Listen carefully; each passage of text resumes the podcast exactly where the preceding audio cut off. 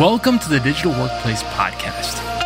These are conversations with CEOs of digital companies, thought leaders, and solution providers about how you can become a level 5 digital workplace.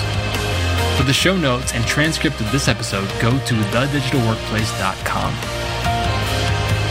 Well, welcome back to our show. Today we have a very special guest. We have Nick Smarrelli. He's the CEO of GoodellNet Consulting Services. Hi, Nick. How are you doing today? Hey, good morning. How are you? Very good. I'm excited to talk to you. Uh, you have a lot of experience around the technical world. Why don't you give us a little bit of background about your company and the type of clients you serve?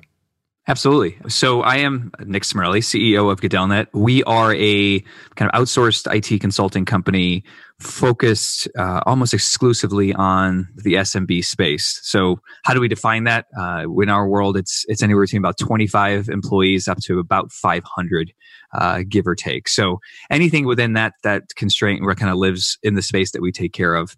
If you distill it down a little bit more, um, the from a profile perspective, and as I kind of speak to um, a lot of the topics today will be kind of coming from best practices from these industries. A lot of professional services organizations, accounting, CPAs, construction organizations, uh, those that really kind of qualify the value of their time and or kind of see a lot of value in technology really kind of helps kind of provide a good construct for the type of client that we that we work with best.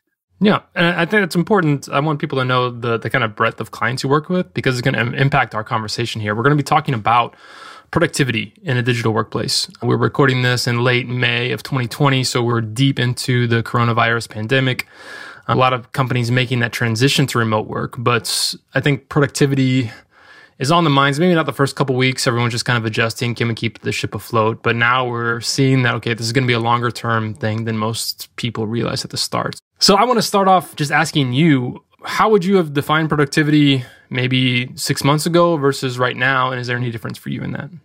I think there's there's definitely some inherent differences. I think the foundation, and I and I was as I was kind of prepping what I I wanted to touch on today ahead of this podcast. Mean, I think the reality is it's it, it's kind of goes back to I would say fundamentals of of really good leadership, and that I don't think has necessarily changed. I would say there's nuance to kind of how work gets done um, that has changed significantly over the last you know eight to ten weeks. But but the reality is from a, a, foundational perspective not a lot has changed in the world of i would say kind of finding productive employees. And i think the reality is is um, one of the I'd, I'd say the most basic questions that we as a leadership team talk about almost to the point of of probably frustration for them is it's Friday afternoon. They're about to head into the weekend with their family. Have they defined what success looks like? And do employees know what success looks like? Because at the end of the day I mean the reality is I don't care where you're working. If you understand what success looks like and you choose to work in 30 minute blocks with 30 minutes with your family, or you work in fi- six hour blocks, or you can get your work done in four hours, or it takes you 20 hours because you're not that, that effective. So at the end of the day is kind of defining that. I think there's certainly obviously much more specifics to that. And I'm sure we'll get into that in the conversation today. But I would say foundationally, regardless of, of whether, um, you know, you're looking at employees and you have the ability with which to walk behind their desk and see does it look like it's a productive thing or are they you know surfing facebook um, i think if you if you take two steps back for what truly is a good leader and truly is a good employee that you want to keep in your company regardless of location is have they have do they understand goals and are they doing uh, all that they can to achieve them? And i think everything in between is is nuanced to the type of leader that uh, that i think you are.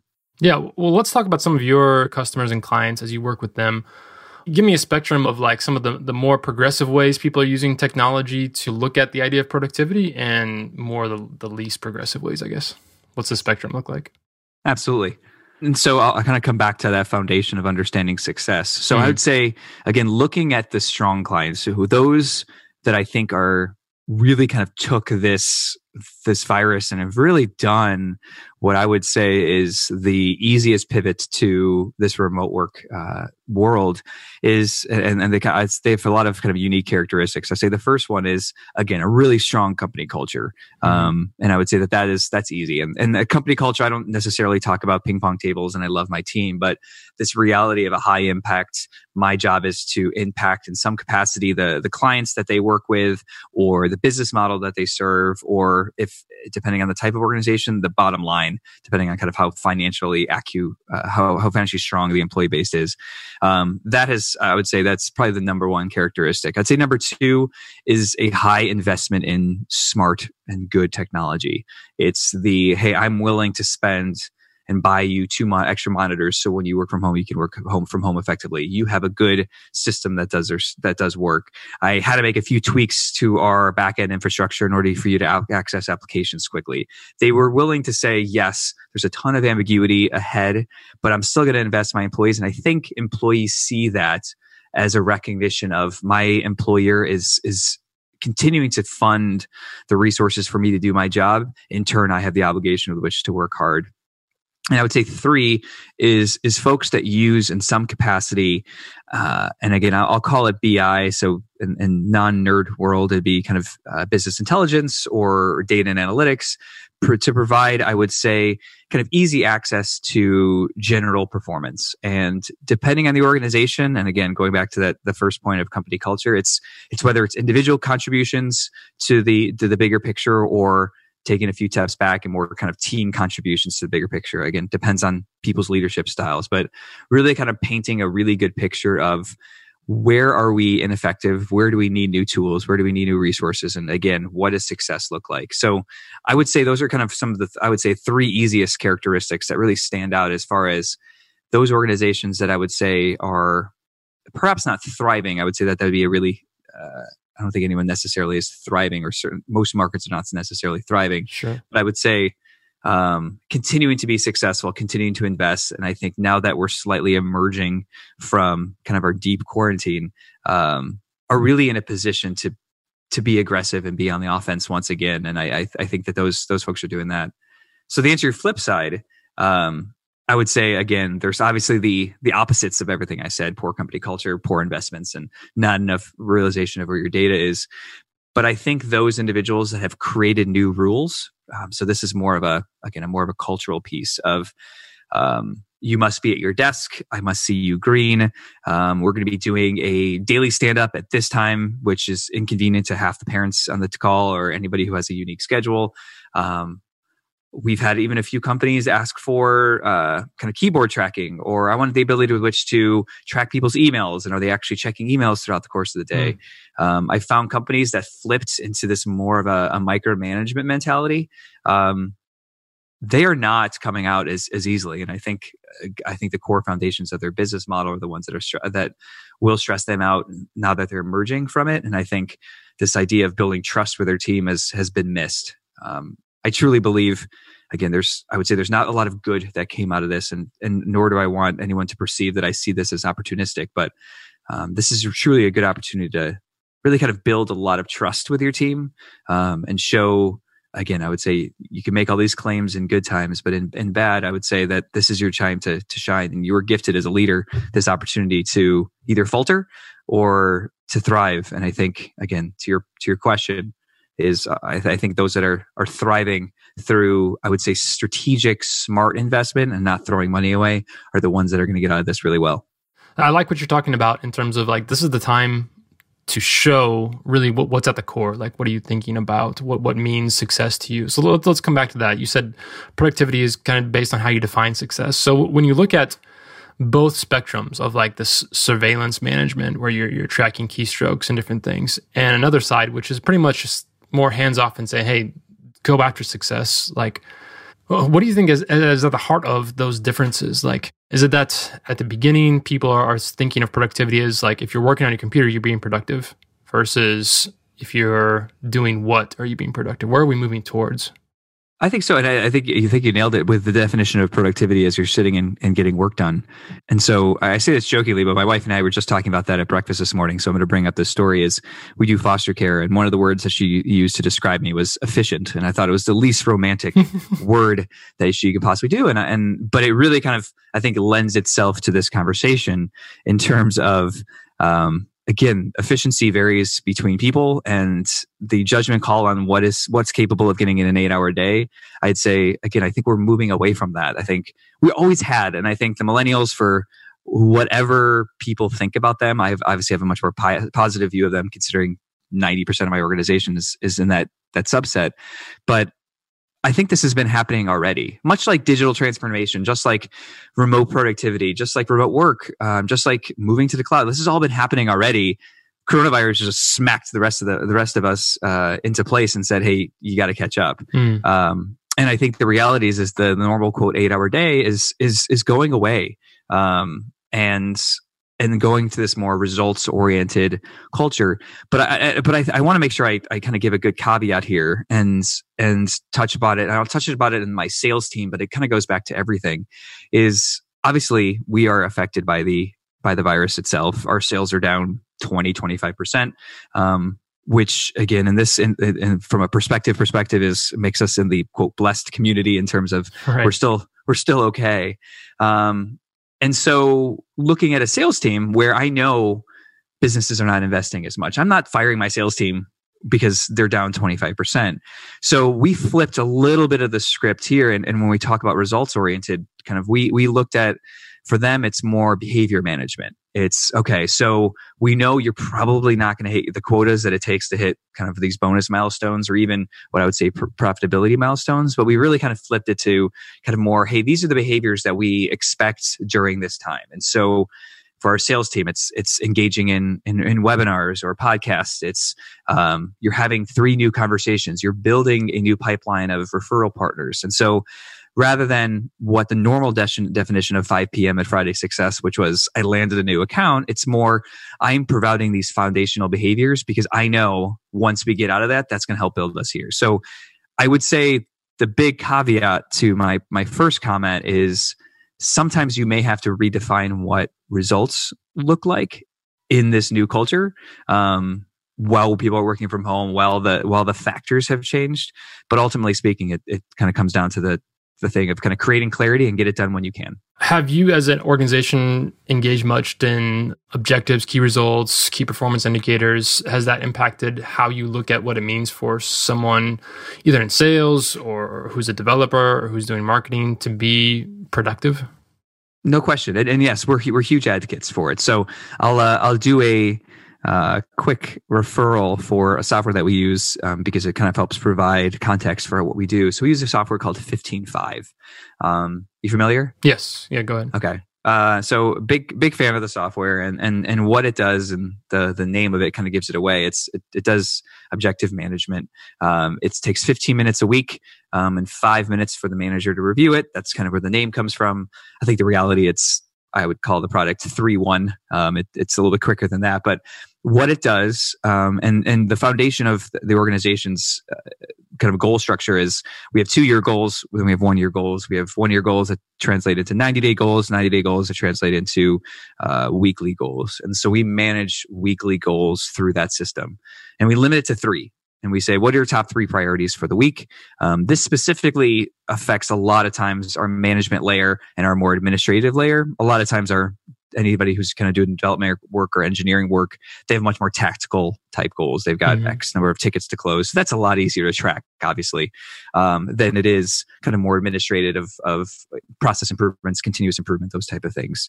But they've got three goals that they have to do. And then we've got behavioral based management type items. So, you know, for our account management team, they meet with our clients and we've got to do X number of quarterly business reviews per week because we know that that is the great way to understand our clients' needs, make sure that they understand that we uh, understand kind of what they're going through, and then obviously kind of create new sales opportunities. So, um, so we do a little bit of behavior management through that system, but but the reality is it breaks down again these kind of big complex future thinking goals into kind of weekly goals but we do use that process on a regular basis. So you create your goals on the friday and then the next friday you kind of reflect upon the three goals and then create three new ones. And we do report out on uh, again our, our success in hitting those each of those respective three goals. So every week we're looking at it and saying all right we're 80% plus to completing our our top three goals per person or we're 60% plus and for me as a leader i analyze and say kind of where what factors outside of our control affected that is this a management issue is this a leadership issue are we setting too fast of goals so we really kind of use that process as kind of a micro level step um, yeah and and I appreciate that. And and I get to see everybody's goals too. So it's not micromanaging. Um, I don't think um, I don't overstep, but for me, it kind of creates some clarity around what everyone's working on and making sure we're all kind of marching to the same vision. You know, you guys are deep into technology. You know what's possible to create for companies right now. I want to talk about the difference between human productivity and we'll say algorithm machine productivity that's out there. So as we get farther into the future, it's reasonable to assume that machines, robots, algorithms will take on more tasks that humans are doing now. Correct. As that split continues to form, where do you feel like humans need to go in terms of what we consider work? Like, how do we consider, like you said, success? A lot of times I think productivity is just like, how do you feel like, how do you know you did a good job today? Correct. So, how do you feel like as technology continues to advance, as machines are able to do more and more things, what are going to be the things that really silo into what human productivity means in terms of, hey, this human did a good job today. We're proud of them because they did what? What does that mean for you?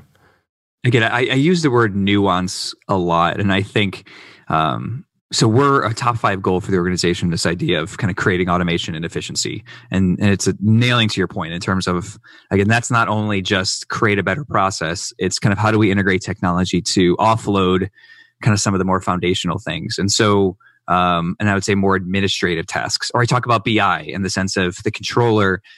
The definition of success for a controller is no longer I created a P&L statement or I created these reports and I sent it to the sales leader or the whomever leader.